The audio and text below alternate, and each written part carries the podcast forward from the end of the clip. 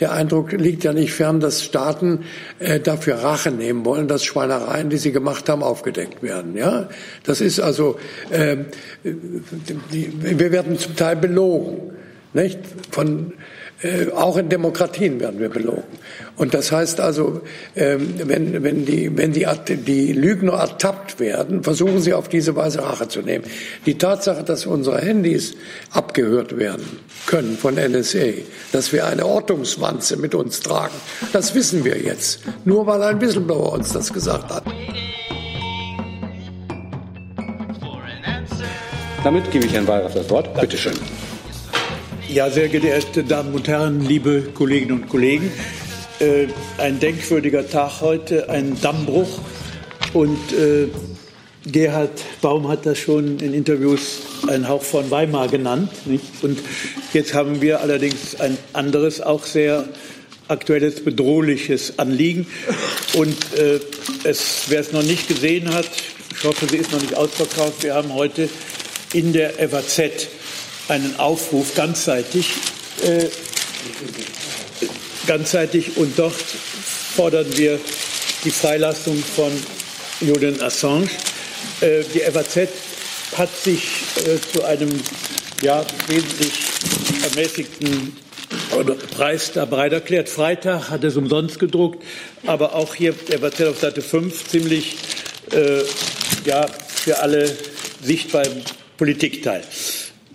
Ich begrüße Sie ganz herzlich zu unserer Pressekonferenz, um unsere Initiative für die Freilassung von Julian Assange kurz vorzustellen. Ich darf wohl sagen, dass allein die Breite des Unterstützerkreises doch sehr bemerkenswert ist. Über 130 Personen des öffentlichen Lebens und vier Verbände setzen sich für das Leben und die Freiheit von Julian Assange ein.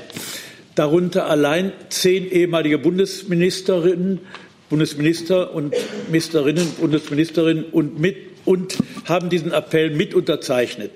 Drei von ihnen sind ehemalige Justizministerinnen. Dann Vertreter von SPD, FDP, Grünen und Linken, leider nur einer aus der Union. Das war zum Teil vergebliche Liebesmühe. Ich habe alle, die ich kannte, und ich kenne einige, es war fast wie eine Absprache, vielleicht kommen noch welche dazu, wenn das jetzt erst eine große Aufmerksamkeit hat. Julian Assange hat Kriegsverbrechen der US-Armee öffentlich gemacht. Ihm soll dafür der Prozess gemacht werden, weshalb er nunmehr von Großbritannien an die USA ausgeliefert werden soll. Assange hat weder ein rechtsstaatliches Verfahren in den USA zu erwarten, wo ihm bis zu 175 Jahren Gefängnis drohen, noch ein rechtsstaatliches Auslieferungsverfahren in Großbritannien. Er wird in seiner Verteidigungsvorbereitung massiv behindert. Zudem war er psychologischer Folter ausgesetzt. Das hat der UN-Sonderberichterstatter äh, für Folter zum Thema Nils Melzer mit mehreren Ärzten hat er ihn besucht, untersucht und sagt, es ist eindeutig Anzeichen von Psychofolter. Wir fordern daher, wie vor wenigen Tagen auch die Parlamentarische Versammlung des Europarats, so wörtlich rechtsstaatlichen und humanitären Gründen, aus rechtsstaatlichen und humanitären Gründen, die sofortige Freilassung von Julian Assange. Bereits während unserer Initiative ist etwas in Bewegung geraten. Das Schweigen, das es auch aufgrund der Rufmordkampagne gegen und Ächtung von Julian Assange gab, wird mittlerweile immer, von, immer mehr von einzelnen Journalisten und Medien durchbrochen. Ziel ist es, mehr Menschen aufzuklären, dass es nicht allein um die Verteidigung von Assange selbst geht, sondern auch um die Verteidigung der Meinungs- und Pressefreiheit und damit der Demokratie selbst. Wenn Journalisten, Whistleblower und Medien in Zukunft befürchten müssen, für die Aufdeckung von staatlichen Verbrechen, und in den USA geht es immerhin um Kriegsverbrechen, mit Verfolgung, Einkerkerung und unter Umständen mit ihrem Leben bezahlen müssen, ist die vierte Gewalt mehr als in Gefahr. Wir möchten mit unserer Initiative auch anderen Mut machen, ihre Stimme zu erheben. Dazu haben wir eine Website eingerichtet, auf der unser Aufruf ebenfalls unterzeichnet werden kann. Wir wollen Julian Assange unterstützen und damit eine Bankrotterklärung westlicher Rechtsstaatlichkeit verhindern. Vielleicht noch ein Satz von der ehemaligen Justizministerin Hertha Däubler-Gemelin, die auch heute dabei sein wollte und die aber nach einer schweren Kieferoperation das leider nicht kann. Sie schreibt, es ist schändlich, wie Herr Assange behandelt wird. Er muss unverzüglich aus dem Gefängnis entlassen und rehabilitiert werden. Der Grund dafür liegt nicht nur in seiner durch die lange Verfolgung, Isolierung und Haft ruinierten Gesundheit, sondern vor allem auch in der schändlichen Art und Weise, in der die beteiligten Staaten die rechtsstaatswidrigen Winkelzüge von Geheimdiensten zur Grundlage ihrer Entscheidungen machen. Whistleblower müssen geschützt werden. Hier ist sowohl das Eingreifen der Bundesregierung wie auch der EU dringend geboten.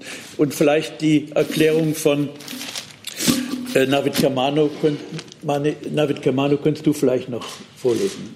Ich habe die jetzt nicht hier. Ich kann nur sagen, dass es Navid Kermani so gegangen ist, äh, wie mir, dass er sich schwer getan hat, am Anfang diesen Aufruf zu unterschreiben, weil wir beide natürlich ähm, uns die Frage gestellt haben, kann man das eigentlich machen? Denn äh, Großbritannien, auch die Vereinigten Staaten sind nach unseren Maßstäben zu Recht ein Rechtsstaat. Äh, wollen wir uns eigentlich in Gerichtsverfahren einmischen? Äh, wir haben es dann beide deshalb getan, weil offensichtlich in diesem Fall die Rechtsstaatlichkeit des Verfahrens nicht gewährleistet ist. Ähm, ich habe das so gemacht, dass ich, um mir klar darüber zu werden, ob ich Günter Wallraffs Bitte folgen kann, den Aufruf zu unterschreiben, Nils Melzer angerufen habe. Nils Melzer, Professor Nils Melzer, ist der äh, Menschenrechts, äh, der, der Folterbeauftragte der äh, UN, der Vereinten Nationen. Er ist Schweizer, ist Jurist, ist eher ein abwägender Typ, wenn man das sagen darf, jemand, der sich eher zurückhält in seinem Urteil und in einem langen Telefonat mit ihm ähm, bin ich zu der gleichen Erkenntnis gekommen wie Navid Kermani, dass hier offensichtlich politische Gründe eine Rolle spielen dafür, dass man Rechtsstaatlichkeit eher hinten anstellt und im Falle des, der Person von Julian Assange nicht gelten lässt. Für mich ist, bewährt sich der Rechtsstaat gerade in der Frage oder gerade dann, wenn wir es mit Handlungen oder Personen zu tun haben, mit denen wir uns vielleicht nicht einverstanden erklären können, die uns fremd sind, die uns manchmal merkwürdig vorkommen äh, oder die auch schwere Straftaten begangen haben. Gerade dann sozusagen bewährt sich der Rechtsstaat. Gerade dann darf er nicht sich politischeren Argumenten beugen äh, oder, was es ja auch gelegentlich gibt, der Forderung des sogenannten gesunden Volksempfindens. Nichts davon darf den Rechtsstaat beeinflussen, vor allen Dingen eben nicht politische ähm, Opportunitätsüberlegungen. Und Nils Melzer hat mir in dem Telefonat gesagt, dass in der Tat, wie Günter Waraff das eben gesagt hat, bei der Untersuchung, bei denen übrigens Ärzte anwesend waren, äh, durch den Folterbeauftragten der UN, äh, alle Anzeichen dafür da sind, dass er längerer und dauerhafter Folter ausgesetzt gewesen ist und zwar aller Wahrscheinlichkeit eben nicht äh, nur kurzfristig. Und das kann auch nicht sein, dass das in britischer Haft passiert ist, sondern vermutlich äh, einen anderen Hinweis gibt es nicht in der Zeit, in der er in der Botschaft Ecuadors in London gewesen ist, aber dass eben die Haftbedingungen danach in Großbritannien eben dazu führen, dass sich diese schweren psychischen und physischen Folgen äh, der, ähm, der, der, der, der Folter fortsetzen und er nicht in der Lage ist, weder sich mental auf seine Verteidigung einzustellen, noch ausreichend Zugang zu seinen Anwälten hat. Die Darstellung des Folterbeauftragten der UN äh, war so beeindruckend, dass ich finde, dass man Günter Wallraffs Aufruf unterstützen muss. Damit mischen ich jedenfalls für mich mich nicht in die Frage ein, ob Julian Assange sich strafbar gemacht hat. Ich mische mich auch nicht ein in die Frage, ob am Ende eine Auslieferung nach britischem Recht möglich ist oder notwendig ist. Darum geht es nicht, sondern es geht darum, dass er unter den jetzigen Bedingungen die elementaren Rechte jedes Beschuldigten nicht wahrnehmen kann, nämlich sich physisch und psychisch und mit Hilfe seiner Anwälte auf eine angemessene Verteidigung vorbereiten kann. Darum geht es. Und dazu muss er aus der Haft entlassen werden. Er ist ja, glaube ich, immer noch in, der, in dem Krankenhaus äh, der Haftanstalt, in die, das er eingeliefert wurde. Und ähm, deswegen habe ich mich am Ende, und genauso sieht es äh, Navid Kermani auch, der heute nicht hier sein kann, weil er auch krank geworden ist, ähm, uns eine Grußbotschaft geschrieben hat. Es geht darum, dafür Sorge zu tragen, dass die elementaren Rechte eines Beschuldigten in einem rechtsstaatlichen Verfahren gewahrt werden. Das sagt nichts über Schuld oder Unschuld des Angeklagten oder Beschuldigten, muss man sagen, ist ja nicht mal ähm, äh, formell äh, angeklagt. Es geht jetzt um die Auslieferungshaft. Aber eines Beschuldigten äh, sagt darüber nichts aus. Aber das, finde ich, ist das, was den Rechtsstaat auszeichnet. Und ich kann nur sagen, wer immer da recherchieren will, der möge sich mit Nils Melzer bei den Vereinten Nationen unterhalten. Es ist ein beeindruckendes Dokument, ähm, das man dort erhält über die Beurteilung. Und den kann man sich nicht entziehen. Und das ist der Grund, warum ich am Ende äh, den Aufruf von Günter Waraff unterschrieben und unterstützt habe. Herr Jung, erstmal zur ersten Frage. Herr Jung, wollen Sie die erste Ich wollte Frage? auch was sagen. Ja, ja, warum Sie, wir hatten doch vereinbart, es hat ja wunderbar geklappt in der ersten Runde, dass wir doch die Fragen zulassen wollen. Ja, gut, die kommen auch gleich zu Wort. Das ist, will Ihnen das gar nicht, will, aber Herrn Jung bitte sozusagen eine Jetzt erste Frage stellen. sagen, Ich war nicht Bundesjustizminister, sondern Bundesinnenminister. Dann tut mir das leid. Und ich sitze aber hier für eine Bundesjustizministerin, nämlich Frau Leuthäuser-Schnarrenberger, die den Aufruf unterschrieben hat. Liebe Hörer, hier sind Thilo. Und Tyler, Jung und Naiv gibt es ja nur durch eure Unterstützung. hier gibt's keine Werbung, höchstens für uns selbst. Aber wie ihr uns unterstützen könnt, Oder sogar Produzenten werdet. erfahrt ihr in der Podcast-Beschreibung. Zum Beispiel per PayPal oder Überweisung. Und jetzt geht's weiter. Ich sitze hier, weil es äh, darum geht, dass Pressefreiheit kriminalisiert werden soll. Es geht nicht nur um das Menschenschicksal, das haben Sie eben sehr deutlich gemacht, unter welchen Bedingungen äh, und äh, Leben, wohl lebensgefährlichen Bedingungen äh, die Haft abläuft. Nein, es geht darum, dass wir hier äh, für die Pressefreiheit kämpfen. Und äh, das ist ein, ein Menschenrecht. Und das bedeutet, dass wir darauf angewiesen sind, dass die Presse äh, ohne Druck auch Enthüllungen veröffentlichen kann. Ich habe vor einigen Jahren dem ähm, Whistleblower Ellsberg einen Preis gegeben. Ich betreffe mich regelmäßig in Moskau mit Snowden. Snowden ist für mich der Inbegriff eines Whistleblowers.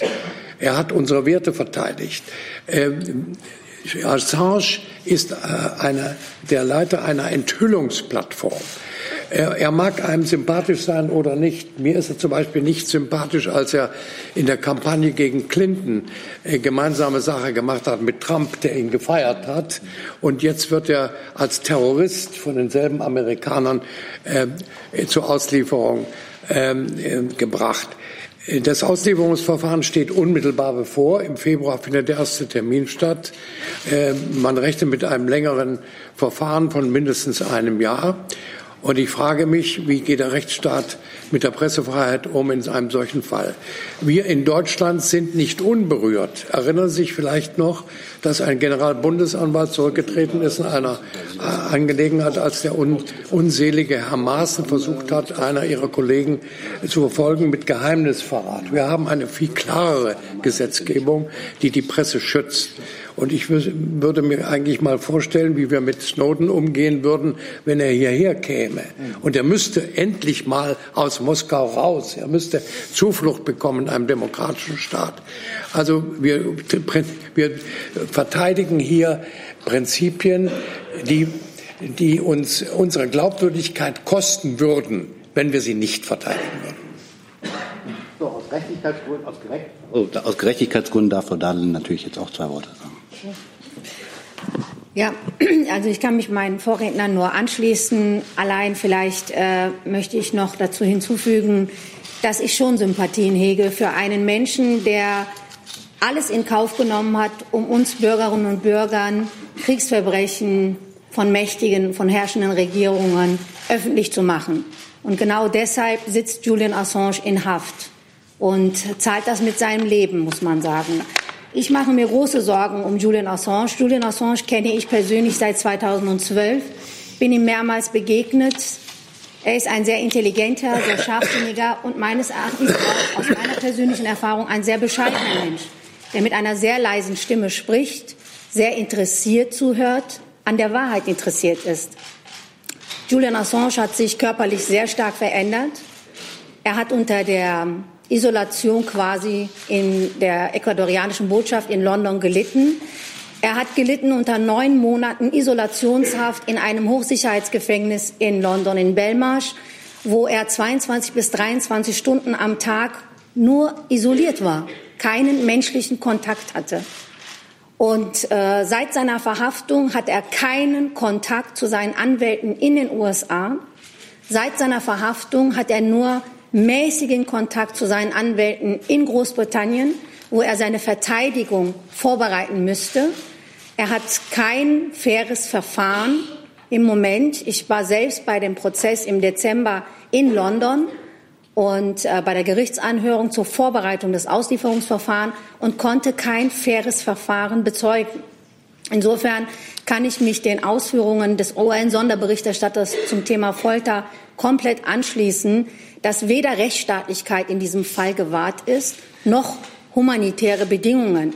Ich finde, der Fall Assange ist eine Bankrotterklärung der westlichen äh, Rechtsstaatlichkeit. Es ist auch ein Riesenskandal. Und ich erwarte dass der, von der Bundesregierung, dass sie in sich geht, dass sie in sich geht und endlich aktiv wird auch um unsere Glaubwürdigkeit willen, endlich aktiv wird, den Empfehlungen des Europäischen Rates, also des Europarates, der Parlamentarischen Versammlung des Europarates, aber auch den Empfehlungen eines UN-Sonderberichterstatters zum Thema Folter folgt und die Freilassung von Julian Assange fordert. Das fordere ich und erwarte auch von der Bundesregierung, wenn sie weiterhin glaubhaft für Völkerrecht, für Rechtsstaatlichkeit, für Demokratie sich einsetzt.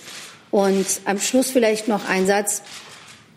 Die, warum verteidige ich die Freiheit von Julian Assange? Die Verteidigung der Freiheit von Julian Assange ist die Verteidigung der Freiheit selbst. Deshalb setze ich mich für seine Freiheit ein. Danke. Jetzt versuchen wir es nochmal mit den Fragen. Herr Jung hat die erste Frage. Ja, vielen Dank äh, zur Transparenz. Ich gehöre auch, gehör, gehör, gehöre auch zu den Unterzeichnern des Appells. Aber Herr Gabriel, ähm, mal eine Frage. Sie sagen, Sie glauben immer noch an die Rechtsstaatlichkeit, auch in den USA, in Großbritannien. Jetzt sagen Sie uns aber selbst, dass von Folter gesprochen wird, dass in Assange-Fall äh, eben sich nicht an Rechtsstaat gehalten wird. Wie kommen Sie denn darauf, da noch dran zu glauben? Weil wir merken doch, wenn es um die Geheimnisse der politischen Eliten geht, wenn es um Militär- und Kriegsverbrechen geht, gibt es halt keine Pressefreiheit. Solange wir über den Aufsichtsratposten von Sigmar Gabel berichten oder über den nächsten Sparkassenchef oder irgendwelche Fraktionssitzungen, dann ist alles okay. Aber wenn es um Kriegsverbrechen geht, dann herrscht eben keine Rechtsstaatlichkeit und Pressefreiheit. Wie passt das bei Ihnen noch zusammen? Und eine zweite Frage. Sie waren ja selbst Außenminister.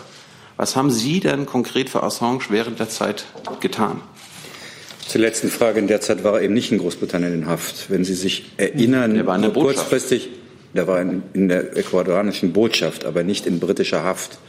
Äh, und deswegen, äh, ich bedauere das ja selbst, dass ich nicht mehr danach in der Lage war, als Außenminister tätig zu sein. Aber wie Sie sich erinnern, lag das nicht in meinen Möglichkeiten. Ähm, zu Ihrer ernst ersten Frage. Das ist ganz klar, weil ich der Überzeugung bin, dass die Tatsache, dass auch der Rechtsstaat Fehler machen kann, noch kein Beweis dafür ist, dass der Rechtsstaat insgesamt in diesen Ländern nicht existiert. Und das sage ich als Deutscher. Denn natürlich gibt es auch in Deutschland Beispiele dafür, dass Verfahren nicht so gelaufen sind, wie das nach den Buchstaben des Gesetzes erforderlich sein soll. Und dafür haben wir häufig genug das Bundesverfassungsgericht gehabt, das politische oder rechtliche Entscheidungen überprüft und aufgehoben hat. Ich finde es sogar falsch, aus dem erkennbaren Versagen des Rechtsstaats im Fall Assange den generalisierten Vorwurf zu machen, es gäbe in Großbritannien oder den Vereinigten Staaten keinen Rechtsstaat. Das finde ich und übrigens auch nicht, was das Thema Geheimdiensttätigkeit und äh, ähm, äh, Kriegsverbrechen angeht. In Großbritannien ist am Ende ein Ministerpräsident, Tony Blair, wegen der Beteiligung an einer Lüge äh, und äh, Fake News über den Irakkrieg zum Ende seiner Karriere gebracht worden. Es ist keineswegs so, dass der Rechtsstaat in diesen Fragen nicht agiert, insbesondere dann nicht, wenn es sozusagen in der politischen Öffentlichkeit verhandelt wird. Ich finde diese Art des Umgehens nicht besonders angemessen, weil natürlich verglichen mit Unrechtsstaaten, mit Diktaturen in diesen Ländern, über die wir jetzt reden, ein unglaubliches Maß an Freiheit existiert. Ja. Und wer das nicht sozusagen wahrnehmen will, der soll einfach mit jemandem reden, der in einer Diktatur lebt. Dann kennen Sie den Unterschied zwischen Großbritannien, und USA und einer Diktatur. Das ändert nichts daran, dass hier ganz offensichtlich Rechtsstaatlichkeit, jedenfalls so wie ich sie verstehe, nicht geachtet wird. Und dafür gibt es einen Beleg, und das ist für mich das Protokoll und die Aussage des Menschen oder des UN-Folterbeauftragten Nils Melzer. Und deswegen, glaube ich, muss man was sagen in der Öffentlichkeit. Nochmal, der Rechtsstaat bewährt sich dann, wenn die Tat oder der Täter den man beschuldigt, besonders verabscheuenswürdig ist oder uns nicht sympathisch ist oder wir sozusagen ein ambivalentes Verhältnis haben. Und zu Julian Assange kann man ein ambivalentes ja. Verhältnis haben. Natürlich kann man das.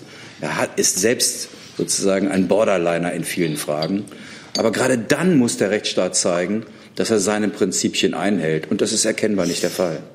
Ich weiß nicht, ob Sie mich missverstanden haben oder missverstehen Sie, ich, wollten oder ob Sie ein Strohmann-Argument mit Absicht aufgestellt haben. Ich habe nicht die Rechtsstaatlichkeit an sich in Großbritannien und USA in Frage gestellt, sondern wenn es um essentielle Fragen, Machtfragen geht. Das haben wir bei Assange, Ellsberg und so weiter gesehen. Das ist ja die Regel, das ist nicht die Ausnahme, Herr Gabriel. Aber was haben Sie konkret, während Herr Assange in der ecuadorianischen Botschaft gesessen hat und schon äh, dieselben Probleme hatte, jetzt nicht Folter ausgesetzt war, aber ähnliche Probleme hatte, getan? Erstens, ich habe Sie nicht missverstanden und ich habe Ihnen was zum Thema Kriegsverbrechen und Geheimdienste gesagt. Der Beispiel, das Beispiel Tony Blair ist eins davon. Das ist ein Nächsten, Herr also Das Spiel läuft doch wie folgt. Sie fragen mich was, ich ertrage Ihre Fragen und Sie müssen meine Antworten ertragen. So, so ist das. Das hat auch was mit Pressefreiheit zu tun und Meinungsfreiheit. Und ich sage Ihnen, Nixon ist ein Beispiel dafür, dass Geheimdienste natürlich auch in den Vereinigten Staaten an ihre Tätigkeit offengelegt werden. Ich halte Ihr generalisiertes Argument schlicht für falsch. Zweitens, ich Sie müssen mir doch nicht folgen. Sie müssen doch nur, das gehört zur Meinungsfreiheit, akzeptieren, dass ich anderer Meinung bin als Sie. Auch das ist möglich in einer Bundespressekonferenz. Und das Zweite ist, ich habe in meiner Amtszeit von den Vorfällen in der ecuadorianischen Botschaft nichts gewusst, auch Herr Melzer nicht. Das ist uns hinterher bekannt gegeben worden bei der Untersuchung von Julian Assange, nicht in der Zeit, in der er in der Botschaft war. Und offensichtlich hat die Folter in dieser Zeit stattgefunden ja, und ist danach ja, festgestellt worden. Übrigens gab es ja den Vorwurf der Vergewaltigung, nicht? Es, äh, Assange hatte Furcht, nach Schweden ausgeliefert zu werden und dann von Schweden in die USA. Das spielt ja auch noch eine Rolle. Nicht? Also, das war der Fluchtgrund in die ecuadorianische Botschaft, ja. dass der Vorwurf der Vergewaltigung dazu geführt hätte, dass er zurück so ist der widerlegt worden ist, nicht der widerlegt dank dank Melzer, der akribisch die ganzen Akten studiert hat, der perfekt Schwedisch spricht und der wir da jetzt erstmalig hier auch in der bundesdeutschen Öffentlichkeit und da haben wir einen kleinen Anteil, dass das jetzt überhaupt zum großen Thema wird, auch ein Zeichen für Demokratie. Nicht alles läuft hier im staatlichen Interesse ab. Plötzlich es war lange Jahre ein, ein Schweigekartell. Man hat ihn zur Unperson erklärt. Er war wie ein Aussätziger behandelt. Und siehe da, diese Initiative hat mit erreicht, dass plötzlich große Medien Anteil nehmen, darüber berichten, dass Herr Melzer, der übrigens einen Friedenspreis des deutschen Buchhandels verdient hätte und andere Preise, dass der zu Wort kommt im Heute-Journal, in anderen Sendungen und plötzlich das Ganze thematisiert wird, wo vorher man nicht ranging. Man wusste ja auch zu wenig. Und Melzer konnte beweisen, dass hier ganz schwer manipuliert wurde von Geheimdiensten, von englischer Justiz und man da war nie von den Frauen ein Vergewaltigungsvorwurf erfolgt. Da ging es um eine sexuelle Belästigung. Und das wurde aber geschickt eingefädelt und dann der Presse zugespielt. Und Assange konnte sich nicht wehren. Er wäre gerne in Schweden äh, äh verhört worden, gehört worden unter der Bedingung, dass man ihn nicht nach USA ausliefert. Und das wurde abgelehnt. Und dann hat er angeboten, man könne ihn ja in der Botschaft Ecuador befragen. Auch das wurde von Schweden abgelegt, abgelehnt. Also hier war eine geheimdienstliche Verschwörung, würde ich schon sagen. Und jemand, der systematisch der Unperson äh, äh apostrophiert wird und dann keine Möglichkeit hat, ihr Gehör zu finden, der ist verloren. Und von daher kommt auch mein äh, äh, ja, tiefstes Mitempfinden. Von Böll stammt der Satz, das Recht ist auf Seiten der Opfer. Egal in welchem System, ob das chilenische äh, Kommunisten waren oder sowjetische Dissidenten. Und diese Haltung, die fehlt mir. Wir haben in vielem ein Lara-Denken. Entschuldigung, ich gehe zu weit jetzt. Also ich würde sagen, es geht, mehr, geht um mehr. Der Snowden hat einen wunderbaren Satz gesagt. Wie kann es ein Verbrechen sein, Verbrechen aufzudecken? Ja. ja? ja. Und das bedeutet, dass wir uns mal Gedanken machen müssen über einen verbesserten Whistleblower-Schutz, und zwar international. Mhm. Dass solche Situationen wie in Großbritannien gar nicht entstehen. Die, die Öffentlichkeit ist auf Transparenz angewiesen. Missstände müssen offengelegt werden. Die Quellen müssen nicht offengelegt werden. Der Geheimnisverrat ist bei uns nur unter engen Voraussetzungen strafbar. Da gibt es ein neues Gesetz. Wir müssen in dem, in dem staatlichen Bereich einen Whistleblower-Schutz haben. Wir haben eine neue Richtlinie der Europäischen Union, die, die betrifft den Whistleblower-Schutz in Unternehmen. Aber wir brauchen etwas, was den Staat angeht, das Staats, sogenannte Staatsgeheimnis. Und das ist das Problem, das dahinter liegt. Wenn Herr Snowden Moskau verlässt, die, werden ihn die Amerikaner überall verfolgen. Und sie werden ihn, sie werden bedrohen ihn mit, mit un, unendlicher lebenslanger Haft. Sie wollen Rache nehmen. Und das, das ist, dürfen wir nicht zulassen, sonst geht die Pressefreiheit zugrunde. Was hätten wir ohne Snowden gemacht? Die Datenschutzgrundverordnung gäbe es gar nicht in Europa. Die hat den Push, den entscheidenden Push gekriegt durch die Enthüllung von Snowden. Jetzt ist Herr Jessen dran mit der ja. nächsten Frage. Ja. Äh, Herr Gabriel, in den Dokumenten, die Melzer vorgelegt hatten, die auch in einer Schweizer Zeitschrift äh, mit weiteren Links veröffentlicht worden sind. Aus denen geht hervor, dass der US-Regierung empfohlen wurde, auf alle Verbündeten Druck zu machen, äh, Assange permanent sozusagen, wie Herr Baum sagte, zu jagen, äh, zu überziehen. Ähm, das sind Dokumente aus dem Jahr 2010 folgende. Frage an Sie konkret in Ihrer Amtszeit als Außenminister. Welche Form von Druck seitens der USA oder ihrer Verbündeten haben Sie erfahren? Wie sind Sie damit umgegangen, wenn es ihn gab? Und äh, die zweite Frage. Ähm, das Auswärtige Amt hat, wir haben das in den vergangenen Tagen und Wochen hier mehrfach äh, diskutiert, das Thema immer gesagt, da Sie davon ausgehen, dass äh, auch dieses Verfahren nach rechtsstaatlichen Prinzipien abläuft, sehe man keinen Anlass, äh, da zu intervenieren. Entspricht diese Position Ihrem Kenntnisstand oder sehen Sie sehr wohl Anlass, dass auch die Bundesregierung, auch das Auswärtige Amt in diesem konkreten Fall sich für Pressefreiheit und für Assange-Freilassung einsetzen sollte? Antwort zu Frage 1. Nein, ich habe niemals einen solchen Druck erfahren. Ich bin nicht mal darauf angesprochen worden. Damit hat sich Ihre Nachfrage erledigt. Antwort auf Frage 2. Ich verstehe jedes Mitglied der Bundesregierung, das Fälle wie diesen nicht öffentlich verhandelt. Das ist der Unterschied zwischen meiner heutigen und meiner früheren Situation. Ich kann das gut verstehen. Ich habe mal was dafür tun können, Menschen aus der Haft zu befreien.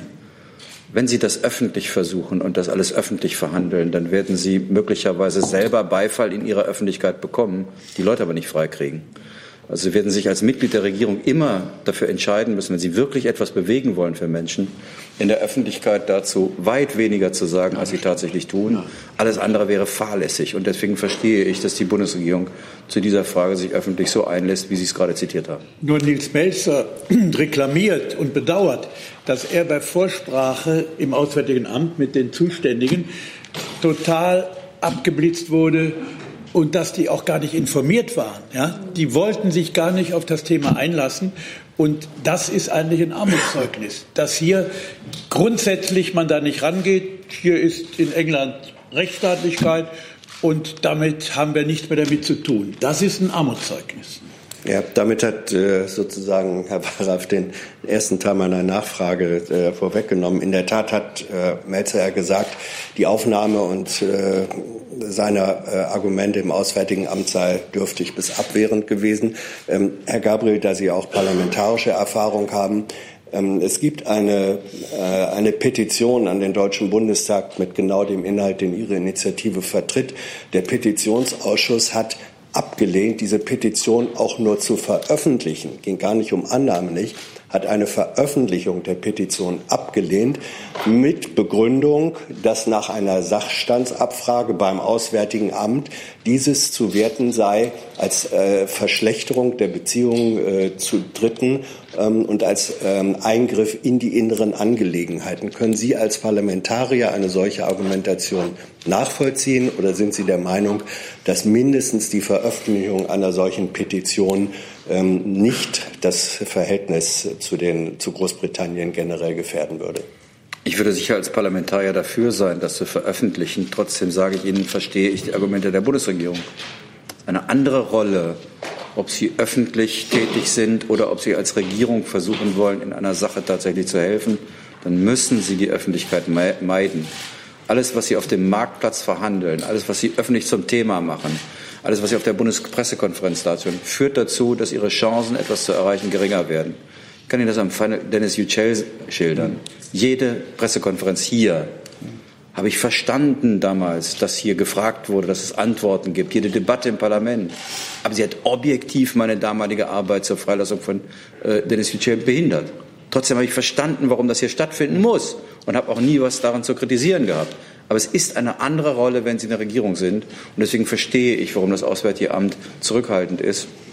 Ich weiß nicht, warum Herr Melzer nicht vorgelassen wurde, mit ihm gesprochen wurde. Ich hätte wahrscheinlich, wäre ich in der gleichen Situation noch im Amt gewesen, genauso handelt wie jetzt. Ich hätte ihn einfach angerufen. Man hat ihn vorgelassen, aber bruskiert und hat ihn wie in Dumm Jung behandelt. Ich habe ihn, Ganz anders. Ich habe, ich habe ihn einfach angerufen. Das Ja, du hast ja auch erreicht, dass Dennis Yücel dann freikam durch Geheimdiplomatie. Das dir hoch anzurechnen. Herr Warwick. Und vielleicht eine Bemerkung noch. Der Parlamentarische Rat in Brüssel, der EU, der hat ganz anders reagiert. Ich, da war auch die Katharina Barley sehr aktiv, die auch unseren Aufruf sofort unterschrieben hat. Und die hat mit erreicht, dass hier eine Erklärung vor wenigen Tagen noch erfolgte vom Parlamentarischen Rat, die die Freilassung von Julian Assange fordert. Also da äh, haben wir das, glaube ich, mit erreicht durch unseren Aufruf. Herr Warwick ist dran. Marvik RT. Herr Gabriel, Sie haben ja schon so ein bisschen dargelegt in Ihrem Eingangsstatement das Erweckungserlebnis im Gespräch mit Herrn Melzer und gerade wurde auch das Thema diese Verweigerungshaltung des Auswärtigen Weckungserlebnisse hatte ich. Hab, hab ich hatte jetzt zwar mehrere in meinem Leben, aber die sind anderer Gut. Natur. Dann lassen Sie es mein würdigen sein. Ähm, aber die Frage dahinter ist, haben Sie denn vor oder hat das sogar schon stattgefunden, dass Sie mit dem aktuellen Außenminister Heiko Maas ein Gespräch geführt haben über Ihr Gespräch mit Herrn Melzer, um sozusagen diese Verweigerungshaltung des AAs aufzubrechen? Das wäre die erste Frage. Und die zweite wäre eine generelle, richtet sich an alle, die sich angesprochen fühlen. Sie haben jetzt diesen Appell vorgestellt. Kommt da noch was nach? Also sind da weitere Schritte geplant, wenn Sie das kurz ausführen könnten? Ich habe das gemacht, das Gespräch mit Herrn Melzer, um mir darüber im Klaren zu werden, ob ich diesen Aufruf unterschreibe. Ich habe es nicht gemacht, ähm, um danach mit dem Außenminister zu reden. Das war die, wie ich finde, notwendige Sacharbeit, um selbst ein besseres Verhältnis zu der Frage zu bekommen, weil ich, genau wie Kamani, unsicher war, ob ich das machen soll. Zu Frage zwei. Ich könnte mir vorstellen, es gibt in allen europäischen Mitgliedstaaten, vermute ich jedenfalls, äh, Menschenrechtsbeauftragte der Parlamente. Ich finde es ganz gut, wenn die sich über diesen Fall unterhalten würden. Das wäre eine konkrete Folge. Also es ist ja merkwürdig, in diesen Fällen gibt es ja eine gewisse Doppelmoral. Nicht wahr? Die Bevölkerung in bestimmten Fällen und auch die Politiker begrüßen Enthüllungen, wenn sie ihnen nützen. Also Enthüllungen beispielsweise über Regime, die einem nicht äh, gefallen. Das wird also begrüßt. Wenn es die eigenen Verbündeten sind, hält man still. Ich verstehe, Herr Gabriel, dass man nicht auf der offenen Bühne tätig wird in, in vielen Fällen. Aber warum äh, bewirkt die Bundesregierung nicht mit an der Verbesserung eines internationalen Bewusstseins für die Rolle von Whistleblowern? Nicht wahr? Das, also ich sage noch einmal, Ellsberg hat wesentlich dazu beigetragen durch die Vietnam Papers, dass der Vietnamkrieg zu Ende kam. Wer will das denn kritisieren? Der Mann ist nur einer lebenslangen Strafe entkommen, weil ein Verfahrensfehler gemacht worden ist. Und Snowden hat sich vorher mit ihm beraten, was er macht. Nicht wahr? Snowden ist, ist wissentlich dass ihm schwere Strafen drohen Amerika in diese Situation gegangen. Um es nochmal zu sagen, um unsere Werte zu verteidigen. Er hat überhaupt keinen Vorteil für sich gesucht. Und dass diese Rolle von Whistleblowern, die uns die Augen öffnen, die muss deutlicher ins Bewusstsein gebracht werden. Das darf nicht kriminalisiert werden. Es gibt, es gibt Grenzfälle, wo es wirklich um die Wohl, den Wohl des Staates geht. Aber das, darüber reden wir ja nicht. Wir reden hier über Enthüllung der, der, von Übergriffen, von Kriegsverbrechen der Amerikaner in Afghanistan zum Beispiel. Oder Ja, Sie haben ja gefragt, Herr Warwick, äh, was sind die nächsten Schritte, was, wir, äh, was wird noch folgen aus äh, diesem ähm, Appell. Äh, zunächst einmal neben der Anzeige in der FAZ und auch dankenswerterweise im Freitag gibt es eine Homepage äh, unter assange-helfen.de. Da kann weiter unterzeichnet werden. Das Ziel war ja, die Öffentlichkeit aufzurütteln, etwas mehr Aufklärung zu schaffen für den Fall, Aufmerksamkeit zu erregen. Aber es gibt darüber hinaus auch Interessierte aus dem Kreis der Unterzeichner und Unterzeichner des Aufrufes, an einer Prozessbeobachtung teilzunehmen beim Auslieferungsverfahren, was am 24. Februar in London beginnt. darunter sind auch viele Abgeordnete aus nationalen Parlamenten. Wir haben im Moment über drei Dutzend Abgeordnete aus verschiedenen europäischen Mitgliedstaaten, auch aus Deutschland sehr viele, aus verschiedenen Parteien, muss man sagen. Es ist wirklich parteienübergreifend. In dem Aufruf selbst hat der Wahlrat ja schon gesagt, sind Abgeordnete des Bundestages aus allen demokratischen Parteien bis auf eben die AfD, sind alle demokratischen Parteien vertreten mit Abgeordneten. Und da gibt es ein Interesse an dem Prozess in äh, London teilzunehmen, zu beobachten, ob eben und inwieweit rechtsstaatliche Standards dort eingehalten werden. Und darüber hinaus ist natürlich weiteren Initiativen liegt kein Hindernis vor. Also es kann sein, dass da weitere Initiativen folgen. Wichtig ist aus meiner Sicht natürlich auch den Kontakt zu den Parlamentarierinnen und Parlamentariern in Großbritannien zu halten, weil ich glaube, sehr, sehr wichtig ist natürlich dort äh, eine gewisse ja, äh, Solidarität in Sachen Rechtsstaatlichkeit und Humanität zu erreichen im Fall von Julian Assange. Es gibt auch die Überlegung, einen erweiterten Aufruf in Großbritannien zu starten und dort in der Öffentlichkeit äh, zu erreichen, weil doch die Presse im Gegensatz zu uns, würde ich sagen, wir haben noch eine ziemlich breite Vielfalt, sage ich mal so. Wir werden immer gescholten, äh, aber wenn man das vergleicht mit anderen Ländern, da ist in Großbritannien noch eine viel, viel stärkere, auch eine Hetze. Da ist die Bild fast harmlos gegen The Sun. Ne? Und äh, obwohl ich die jetzt auch nicht verharmlosen will, die hat sich wieder sehr ins Üble hin äh, verwandelt. Äh, ihr wisst alles mehr darüber. Äh, aber in England wäre dieser Aufruf ganz wichtig. Und das mache ich mir auch zur Aufgabe. Und dann macht ihr mit. Ne? Ja, klar. Ja, klar. Herr Nils. Übrigens gibt es auch jetzt in Amerika. Es gibt sowieso keine Chance, sich gegen dich zu wehren. Einen bemerkenswerten Whistleblower-Fall. Die ganze Ukraine-Affäre wäre ohne einen Whistleblower, den wir nicht kennen, nicht in Gang gekommen. Da sehen Sie die Rolle, die solche Enthüllungen zu, zu Recht spielen. Herr Nils ist dran mit den nächsten Fragen. Ja, ähm, zum letzten Herr Baum, der heißt doch jetzt Bolton, aber der wird ja dann auch nicht gehört. Aber ich hatte eine andere Frage zu der Sache selbst, zu dem offensichtlich verdienstvollsten ähm, Aktivisten in dieser Angelegenheit, also zu Herrn Melzer auch. Der hat ja nun den großen Apparat der UNO hinter sich und die ist noch nicht ganz stillgelegt. Hat er eigentlich da, außer seinen Bericht zu schreiben, auch irgendwas vorangetrieben, ähm, den Sicherheitsrat damit beschäftigt oder wen auch immer? Da sitzt Deutschland ja nun auch noch geraume Zeit sogar drin.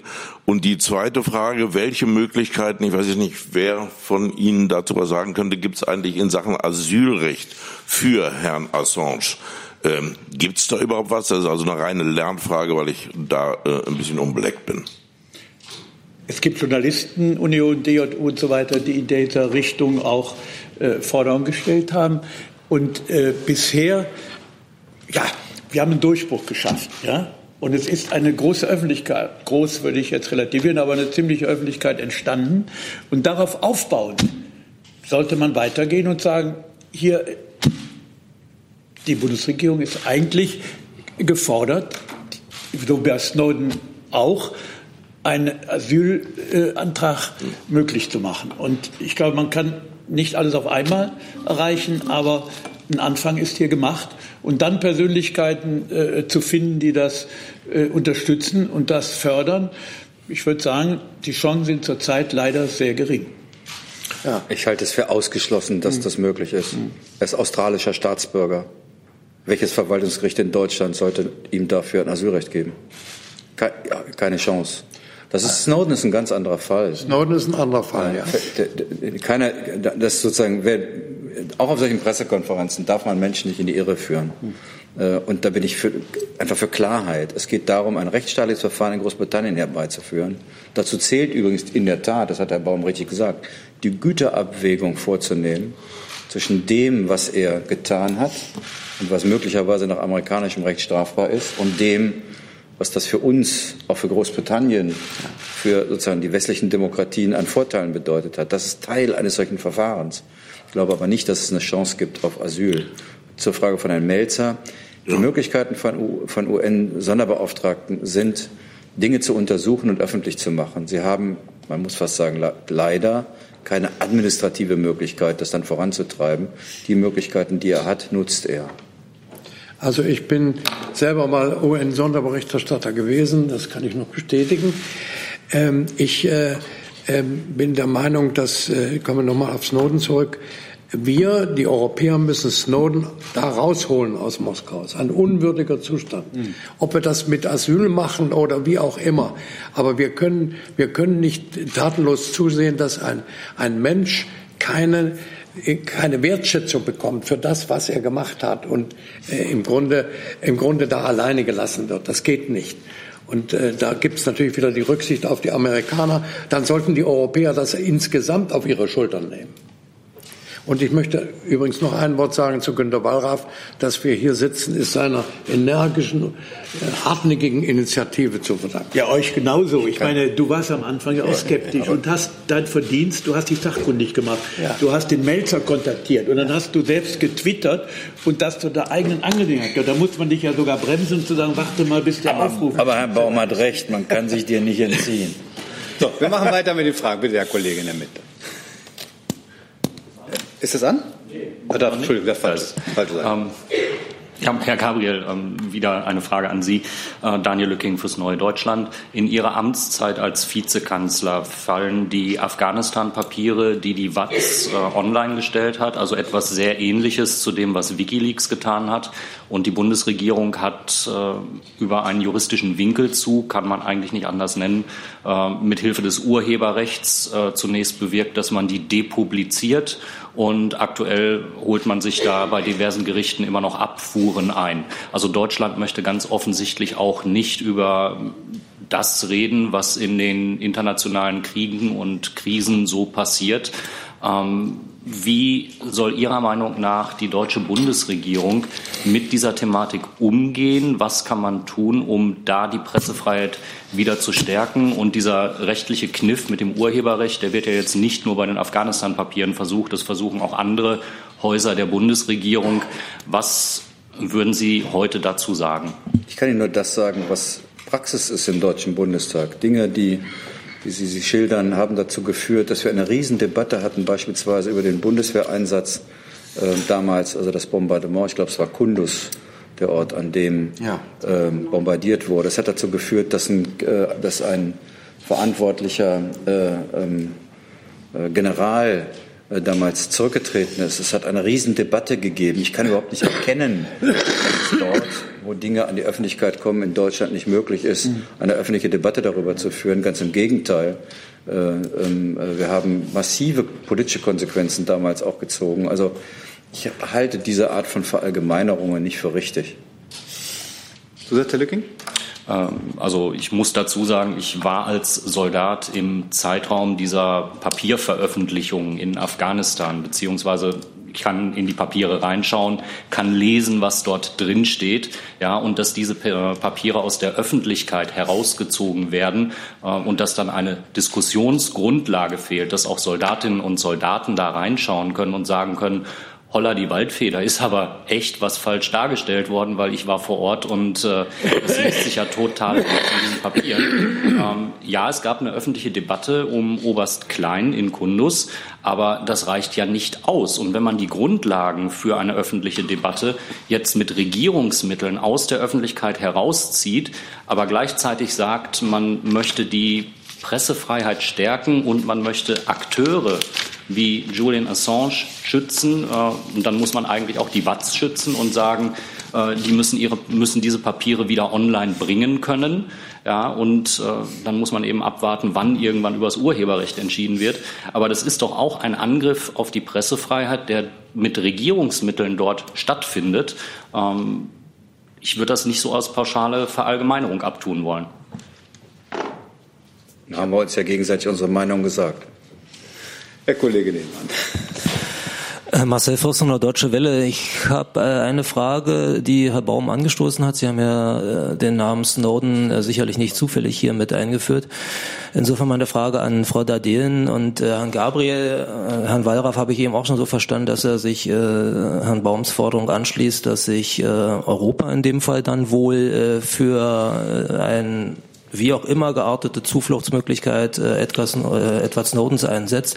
Gibt es aus Ihrer Sicht, äh, Frau Dadin, Herr Gabriel, aber auch ähm, Herr Wallraff, ein überzeugendes, nachvollziehbares Argument davon abzusehen? Ich kann es kurz machen. Nein, aber ich äh, möchte noch ergänzen, äh, dass ich alle drei, also Chelsea Manning, Edward Snowden und Julian Assange, alle drei gleichwertig sehe in ihrer Funktion quasi die Wahrheit ans Licht zu bringen, Korruption aufzudecken, Kriegsverbrechen zu veröffentlichen, Folter zu veröffentlichen, also auch uns Bürgerinnen und Bürger über die Machenschaften von Regierungen, ich weiß nicht, Gabriel war in der Regierung, Herr Baum auch, aber Regierungen, Regierungen sollten eben nicht blanko quasi ein Vertrauensstempel äh, äh, bekommen, sondern sie müssen kontrolliert werden können und äh, die Wahrheit muss kundgetan werden können. Wir als Bürgerinnen und Bürger, Parlamentarier haben ein Anrecht darauf, zu wissen, was Regierungen tun. Und das hat Manning, Snowden und auch Assange alle drei gleichwertig publik gemacht. Und ich halte es für, ja, für die Glaubwürdigkeit der Europäischen Union als eine Wertegemeinschaft, halte ich es für unabdingbar, sich für alle drei Persönlichkeiten einzusetzen. Ich meine, Chelsea Manning ist die Person, der wir es zu verdanken haben, dass Kriegsverbrechen in Afghanistan und Irak publik geworden sind. Kriegsverbrechen, deren Verantwortliche, die sie befehligt haben, die sie begangen haben, bis heute nicht ihrer gerechten Strafe zugeführt worden sind. Aber diejenigen, die das publik gemacht haben, wie Assange und Manning, jetzt in Haft sitzen, Manning in Beugehaft, jeden Tag mit drakonischen Geldstrafen äh, äh, konfrontiert, weil sie sich weigert, hier nochmal gegen Assange und Wikileaks auszusagen, in einem Prozess, wo sie sowieso vorher schon ausgesagt hat und mit der Amnesie von äh, US-Präsident Barack Obama dann freikam. Also ich meine, Amnestie. alle drei Amnestie, nicht Amnesie. Bitte? Amnestie nehme ich an, nicht Amnesie. Amnestie. Ich meine Amnestie. Amnesie gibt es auch. Ja, aber diese drei Persönlichkeiten sind meiner Meinung nach gleichbedeutend wichtig für die Pressefreiheit und eben auch für unsere Glaubwürdigkeit und Rechtsstaatlichkeit. Und deshalb würde ich mir wünschen, dass die Europäische Union als Wertegemeinschaft und die Bundesregierung sich gleichsam einsetzen würden für drei Personen, die sich auch gegenseitig, gegenseitig alle drei unterstützen und dagegen sind, dass sie gegeneinander äh, ausgenutzt oder auch gegeneinander ausgespielt werden. Wir sollten auch nicht vergessen, dass Trumps Außenminister Pompeo äh, die Wikileaks und äh, Assange und äh, Snowden äh, vergleicht, als Terroristen bezeichnet und mit der Hamas und dem IS gleichsetzt und als solche auch behandeln möchte.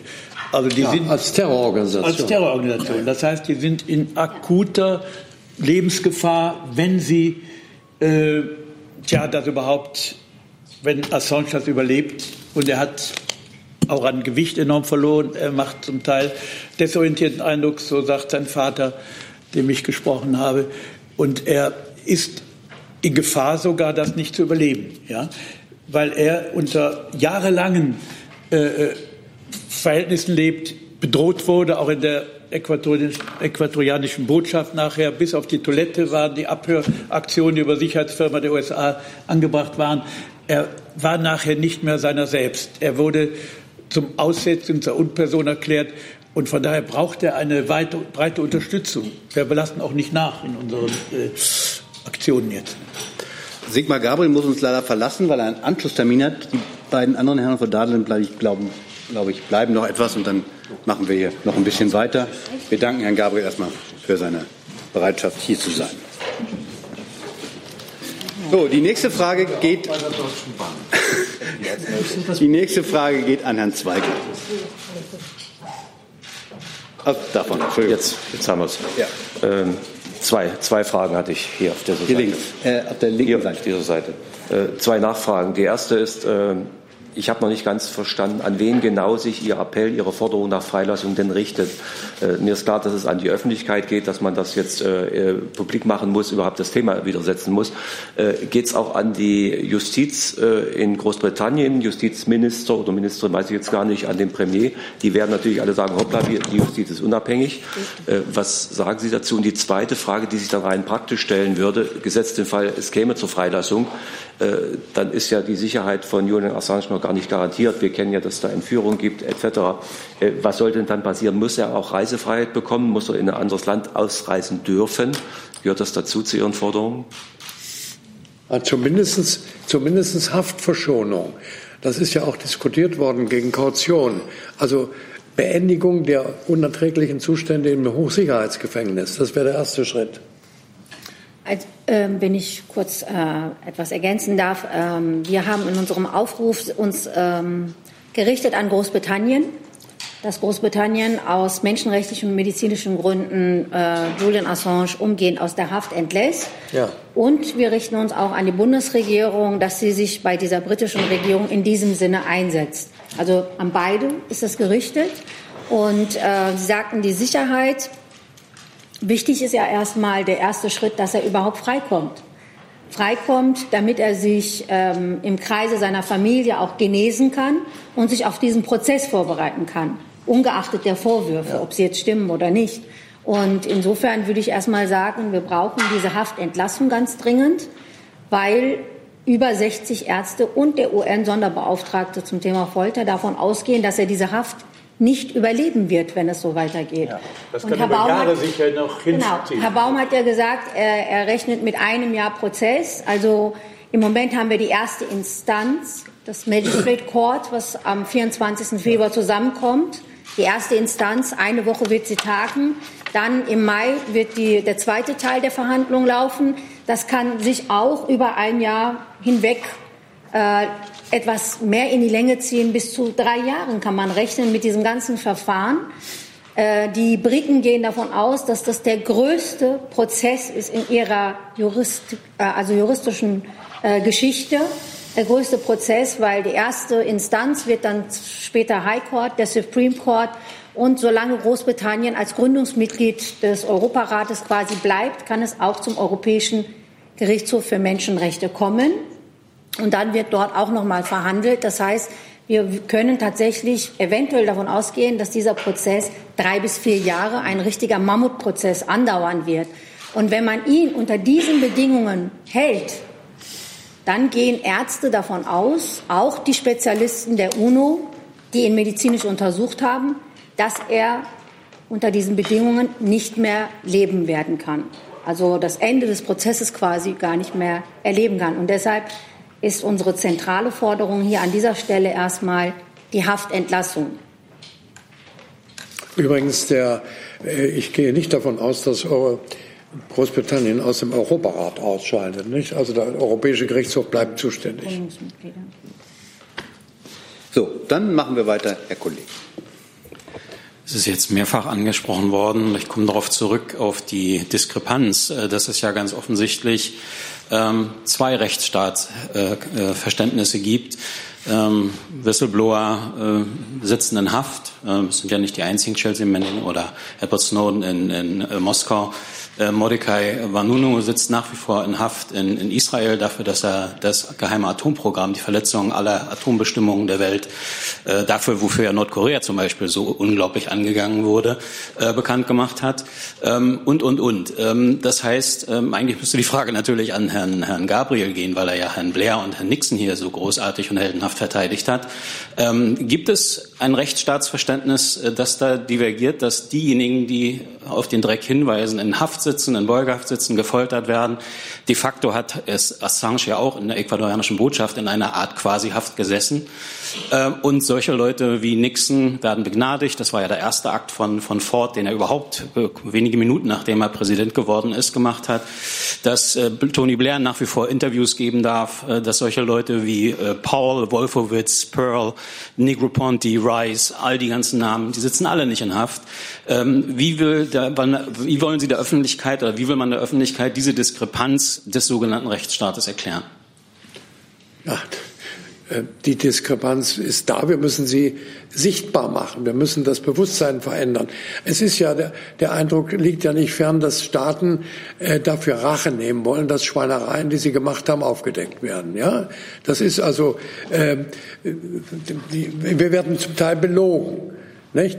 Von Äh, auch in Demokratien werden wir belogen. Und das heißt also, ähm, wenn, wenn, die, wenn die, die Lügner ertappt werden, versuchen sie auf diese Weise Rache zu nehmen.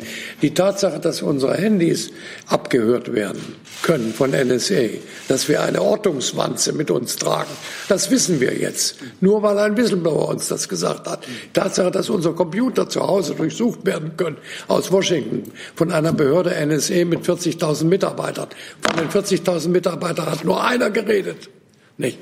Also ähm, diese, diese ähm, äh, Versuch der Herrschenden, ob sie Demokraten sind oder nicht, die Wahrheit zu unterdrücken, ist, ist unerträglich. Und das, das führt auch dazu, das hat hier in diesem Lande mal zur Spiegelaffäre geführt, darf man, nicht, darf man nicht vergessen. Nicht? Und der, der, der älteste Whistleblower, den ich in Deutschland kenne, ist Karl von Ossietzky, der die heimliche Aufrüstung der Reichswehr äh, enthüllt hat und dann von den Nazis zu Tode ge gebracht wurde. Also äh, äh, wir sind in einem ganz, ganz schwierigen Spannungsfeld. Einerseits äh, die Bewahrung von wirklichen Staatsgeheimnissen, die dem Wohl des Staates nützen und, wenn man sie offenlegt, Schaden stiften und auf der anderen Weise äh, der, dem, Fall, der, dem falschen Schutz von Dingen, die zu kritisieren sind, die die Öffentlichkeit wirklich wissen muss. Und es ist ja auch so, äh, Abu Ghraib war Gegenstand von danach, danach in Amerika von Prozessen. Die Verantwortlichen wurden verurteilt. Es sind Konsequenzen gezogen worden. Aufgrund der Enthüllung. Ist ja irgendwo ein Widerspruch. Der Enthüller wird verfolgt und die Enthüllungen haben dazu geführt, dass man die Täter bestraft hat. Merkwürdig. Ähm, Nachtrag. Also was die Abu Ghraib-Geschichte betrifft, ist das ja nicht ganz richtig. Ähm, aber das will ich jetzt nicht weiter ausführen. Ähm, wäre es nicht ehrlicher, ähm, da wir alle wissen, äh, wir, Sie haben es ja gerade geschildert, ähm, die Fakten sind bekannt, die Schweinereien sind bekannt, aber die äh, Ergebnisse gibt's nicht. Das heißt, die Leute laufen nach wie vor frei rum, essen ihre Pensionen auf, im Zweifel haben, sind zurückgetreten, was ja hier von Herrn Gabriel so als die große rechtsstaatliche Konsequenz äh, gewürdigt wurde. Das würde sich wahrscheinlich Chelsea Manning oder Julian Assange wünschen, einfach nur zurücktreten zu können. Und dann war es das. Äh, heißt das nicht, dass wir ehrlicher sein müssen und der Öffentlichkeit äh, gestehen müssen, wir wollen hier mit diesem Aufruf äh, das Schlimmste äh, beseitigen, was es im Moment gibt. Aber wir werden wahrscheinlich gar nicht verhindern können, dass die Verantwortlichen für diese Schweinerei nach wie vor frei rumlaufen werden. Während Julian Assange Traumata wahrscheinlich bis an sein Lebensende davontragen wird. Wer lebt, ich sage nicht niemals, ja. Wir sollten nicht so tun, als wäre das jetzt ein für alle Mal so, das schafft Resignation. Wir müssen so tun, als wäre alles möglich, ja. Und dann erreichen wir mehr, als wir zurzeit für möglich halten. Und äh, das ist ein Lebensprinzip. Und von daher würde ich auch sagen, du nanntest äh, Karl von Ossietzky als Friedensnobelpreisträger.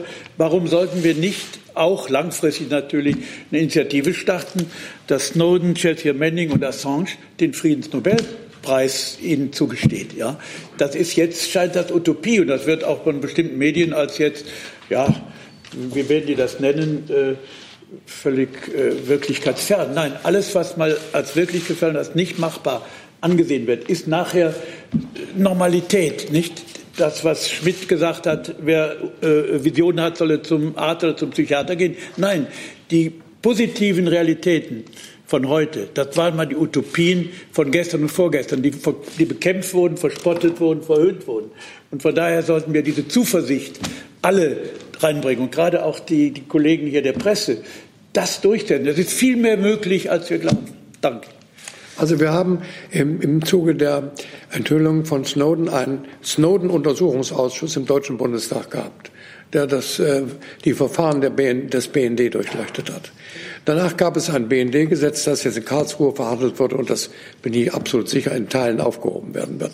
Das sind die politischen Konsequenzen. Immerhin, ein freies Parlament hat das aufgegriffen, der Deutsche Bundestag, und äh, hat äh, schon im Gesetz Konsequenzen gezogen, nicht hinreichend. Und jetzt wird das Bundesverfassungsgericht äh, das äh, endgültige Urteil sprechen. Das sind, das sind sichtbare Folgen. Es sind keine ähm, äh, Politiker bisher zur Verantwortung gezogen worden hier. Aber ähm, äh, es hat sich doch gezeigt, dass die Öffentlichkeit sehr viel sensibler geworden ist als vorher. Ich ähm, möchte kurz auf die Frage eingehen. Ich glaube, es ist nicht akzeptabel, diese Kultur der Straflosigkeit die darf man auch nicht akzeptieren. Wenn man diese Kultur der Straflosigkeit akzeptiert, dann legt man auch die Axt an unsere Demokratie.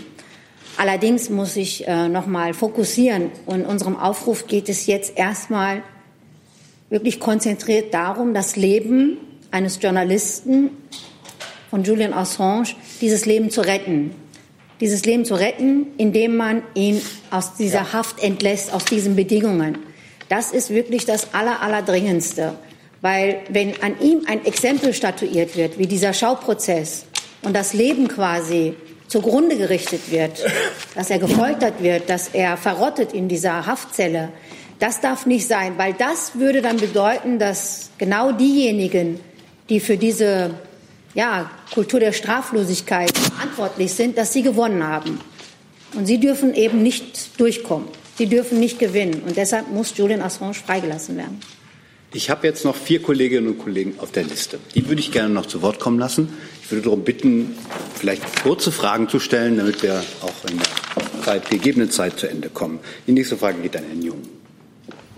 Ja, ich versuche es kurz. Ähm, Herr Baum, ich bin ein bisschen überrascht, dass Sie jetzt von dem Snowden-UA so positiv reden. Das war ja ein Beispiel dafür, wie die Regierung und die Koalition verhindert hat, dass es wirkliche Aufklärung gibt. Und äh, die Geheimdienste haben sich ja mit besten Mitteln gewährt, dort ähm, für Aufklärung zu sorgen. Aber können Sie vielleicht mal aus Regierungssicht erklären, warum Assange nicht geholfen wird?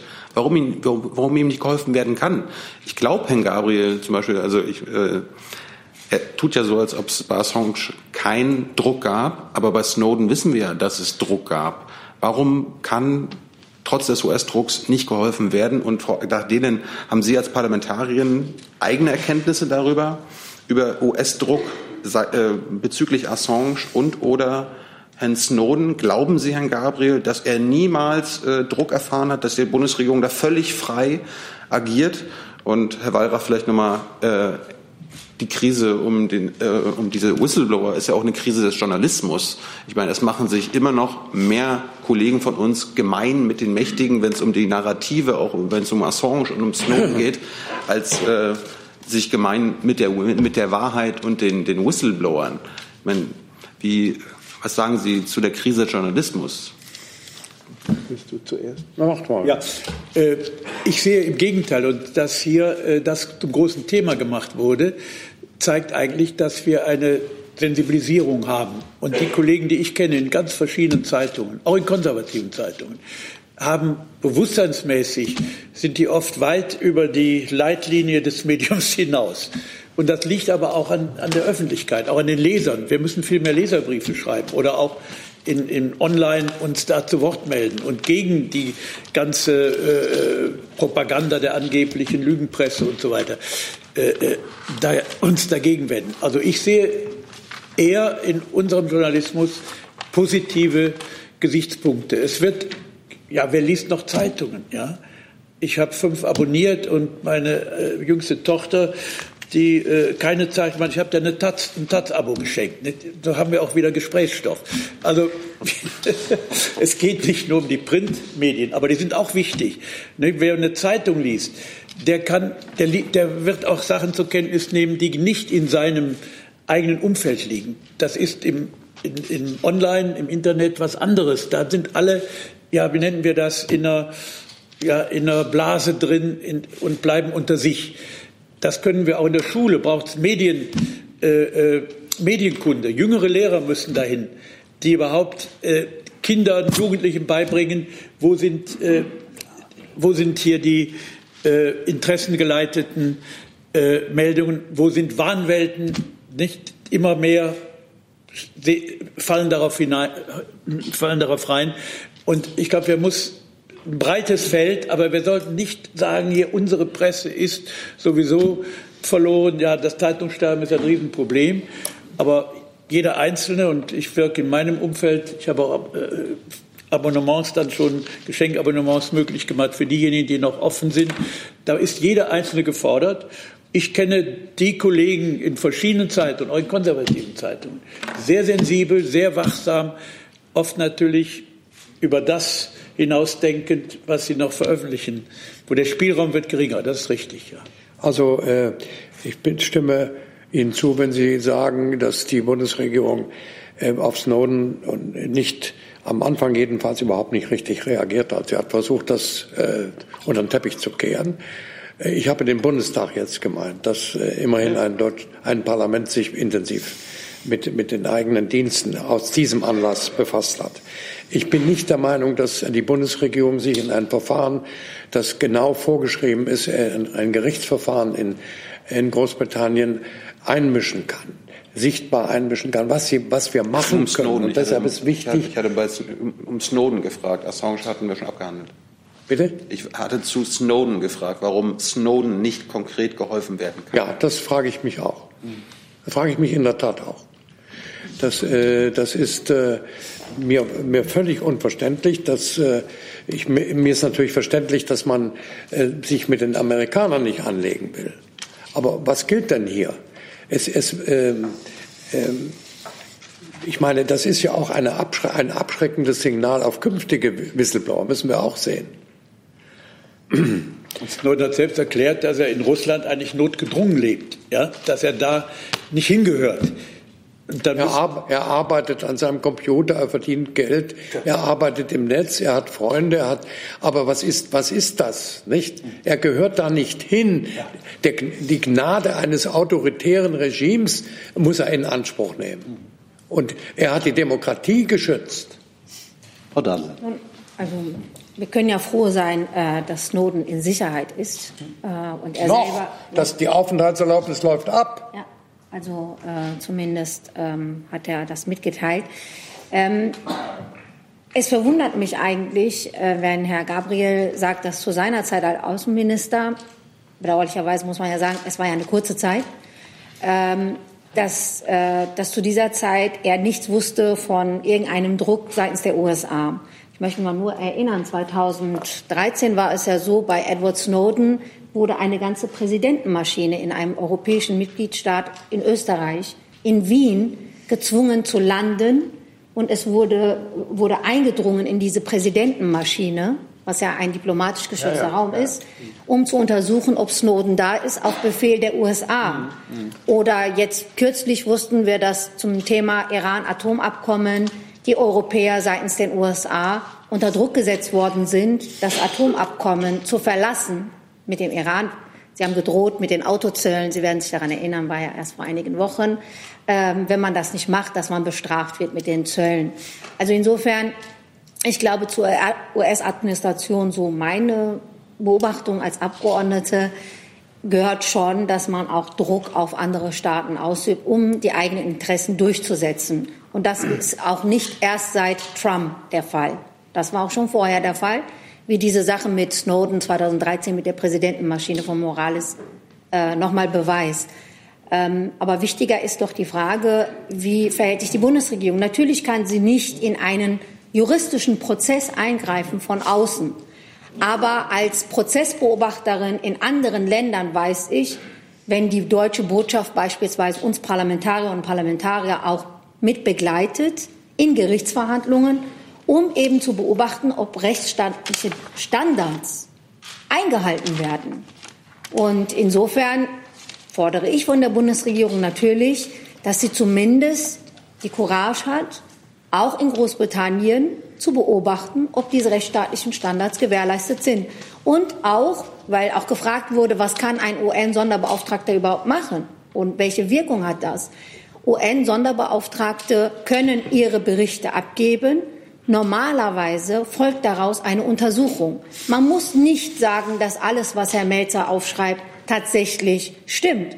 Aber zumindest muss man als Staat, als ein UN-Mitgliedstaat sagen, wir untersuchen das, wir gehen dem nach. Das hat weder Schweden getan, noch Großbritannien, noch Ecuador, noch USA. Aber ich finde, die Bundesregierung kann dem ja nachgehen und sagen, wir wollen das untersuchen und damit auch der Empfehlung des Europäischen, äh, der Europäischen Versammlung des Europarates folgen und hier eine Untersuchung einleiten.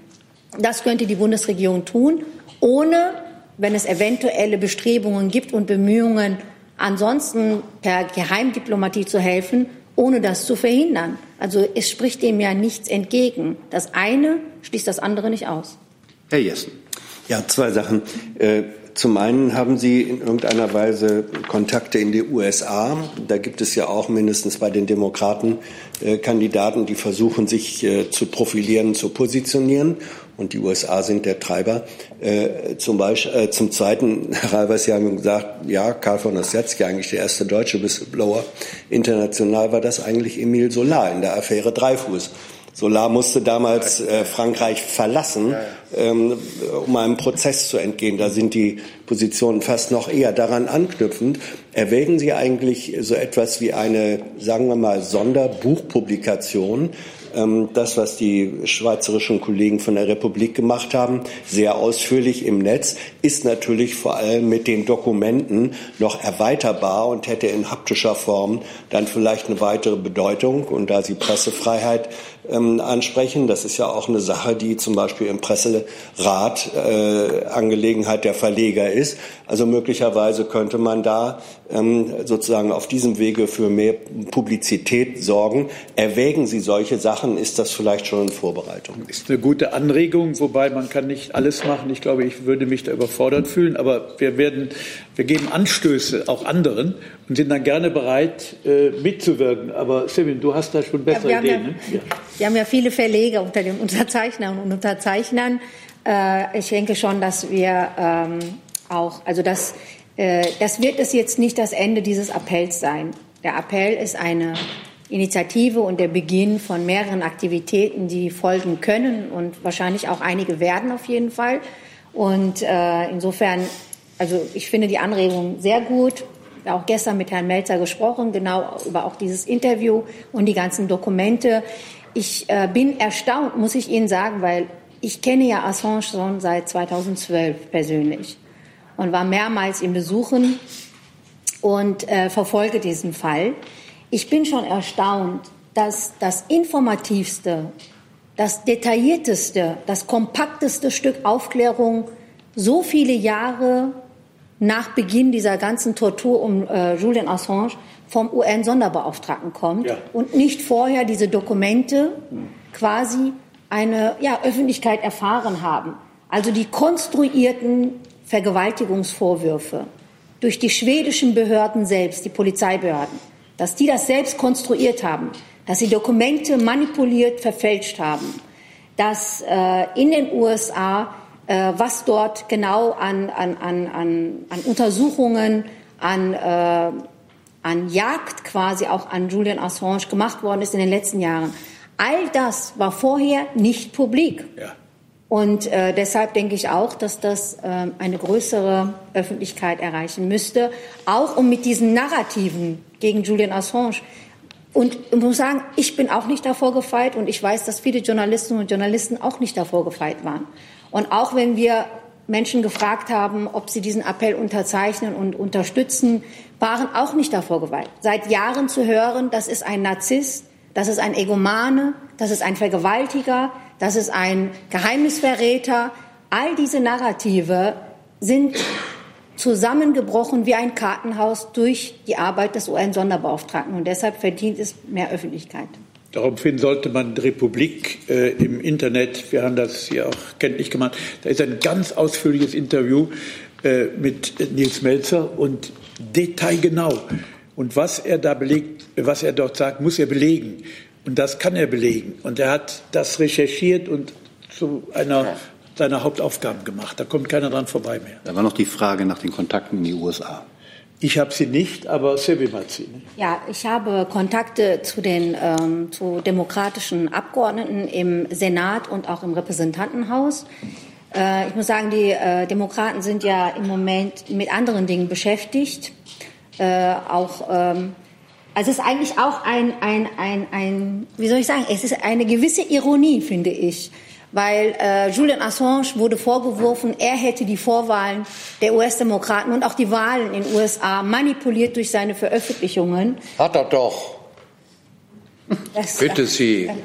Äh, er ist in Fox News aufgetreten und hat für die Wahl von Trump geworben und gegen Clinton Stimmung gemacht. Da ist er einmal von der Unparteilichkeit des Enthüllungsjournalisten abgewichen. Das nehme ich ihm übel. Er ist kein Heiliger, er hat seine, seine Macken, seine Fehler. Er Ja, ist es jemand, ändert nichts an unserem das, Aufruf. Das, äh, Genau, das sehe ich, das muss man trennen. Ja? Ja. Haben Sie Namen, Frau Dattelen, mit, ähm, mit wem Sie Kontakte da haben, auch wenn es schwierig ist? Also ich bitte da um Verständnis, dass ich die Namen von äh, Kolleginnen und Kollegen, mit denen ich in Kontakt stehe, zu diesem Thema äh, nicht hier aussagen möchte.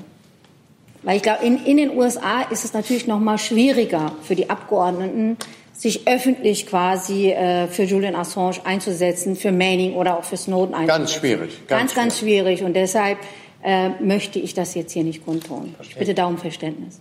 So, die letzte Frage geht jetzt an Herrn Lücking. Herr Baum, noch mal aus Ihrer Perspektive. Sie waren bei der UN eingesetzt.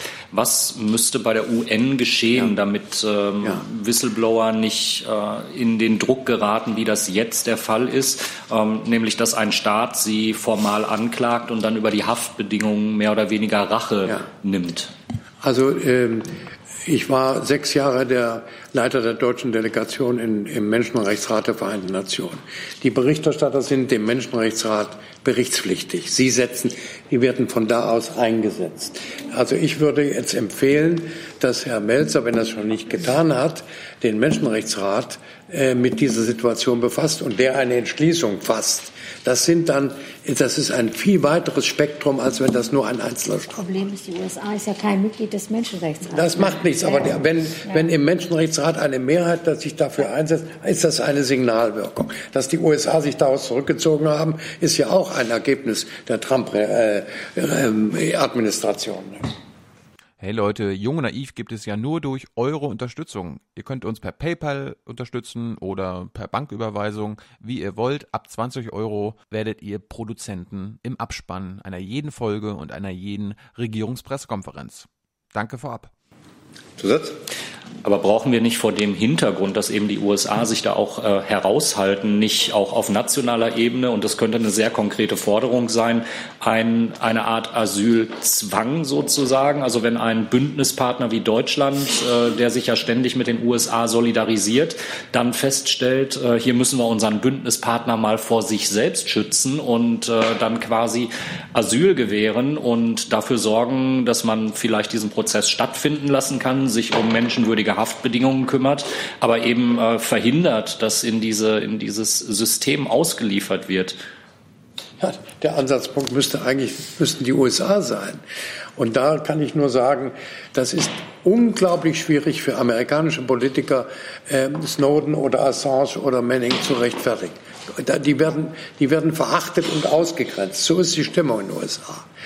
Und ähm, was, was wir machen können bei Großbritannien, das ist sehr begrenzt. Also in eine Gerichtsbarkeit einzugreifen. Was wir machen können, ist, und das ist, deshalb ist das sehr wichtig, was Günter Wallraff eben gesagt haben, die Zivilgesellschaft in Großbritannien zu sensibilisieren, sensibilisieren.